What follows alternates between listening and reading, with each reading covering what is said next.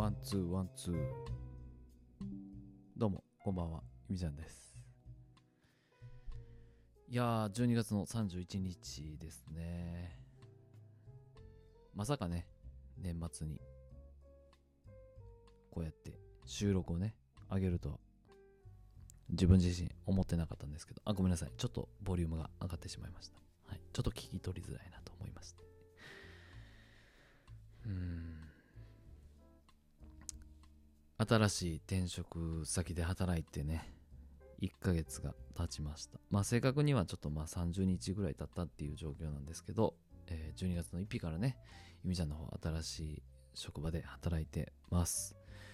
で今ねあの本当にいろんな方々から激励の言葉だったり頑張ってくださいね。応援してます。みたいな言葉をねいただいて。でまあぶっちゃけ今どんな心境なん？みたいな。ところが。まあ多く聞かれるのでね。まあしっかりちょっと音声に残していきたいなというふうに思いまして。ちょっとこの質問にねあのしっかり答えていきたいかなというふうに思いました。はい。あのまあ素直にね伝えると本当に自分の正直な気持ちうん。伝えますとあのこの1ヶ月間まあまあまあストレスね溜まったあの瞬間もありました。それはもう僕の X なりあの X を見ていただいたらあゆみちゃんちょっとこう波あったんやなみたいなところがまあ垣間見えるとは思うんですがまあ全体的に総括するとあの非常に楽しかったですね。うん。楽しかったです。まあその要因はね今からちょっと順番に行こうと思うんですけどまずねあのガラッと変わりました職場環境が。うん。まあ内容ももちろんなんですけど、えー前職が工務店の現場監督からですね。まあそれなりに大きな、えーメーカーさんの社内 SE というね華麗なる転職を決めたわけなんですけれども。はい。いやガラッと変わりましたね。まずねあの何が変わったかといったらあの運転日中してないですね。車の運転をしてません。はい。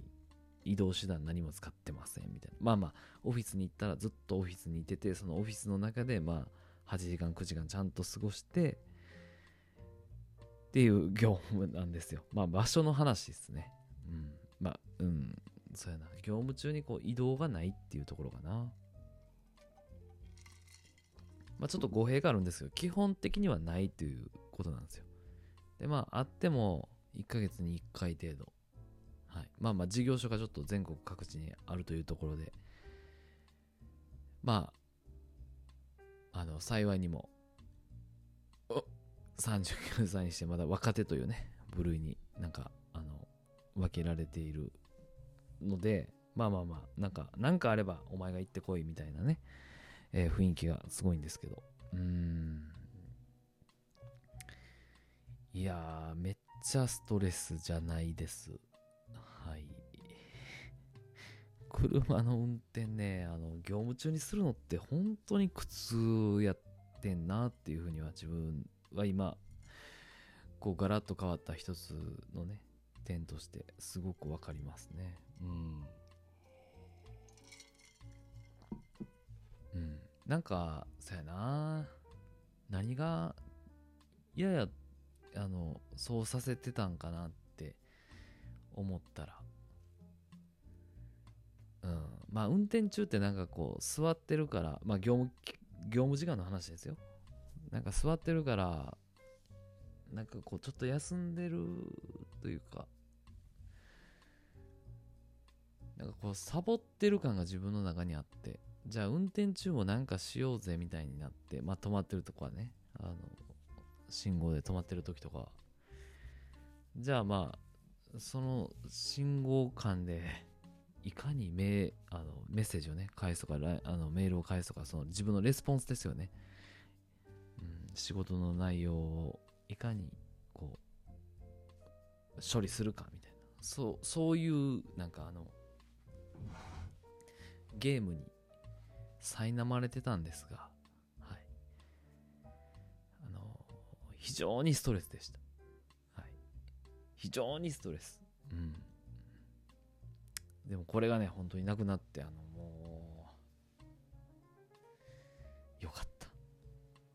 当によかったあんまりこうスピーディーに景色が流れていくシーンが好きじゃないのかなって思いますねはいえー、続きまして仕事内容ですね。はい。まあまあ、これはちょっとまあ、この運転にもちょっと絡んでるかもしれないんですけど、一番仕事内容の中で一番何が変わったかって言ったら、あの力仕事がなくなったとところね。いや、あるんですよ。正直あります。えー、ちょっと若干重たいものね、えー、2、30キロのものを運ぶっていうシーンはあるんですけど、でも知れてます。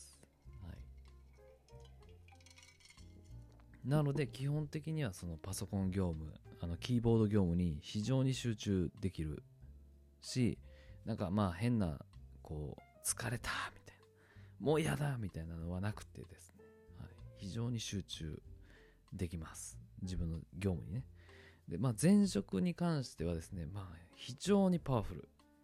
非常にパワフルなあの時間を過ごした後にめちゃめちゃ繊細なことをしないといけないというこのギャップ？が結構辛かった実は。うん。一定のペースじゃないんでまあこの落差が激しかったんですよね。うん。まあそれはそれでその気持ちの切り替えとか体の切り替えももちろんまあできてたといえばできてたんですけどでも仕事ってねあんまりこの落差があるとその後仕事が終わってからのこの疲労度っていうところを考えるとまあまあ激しくて、うん。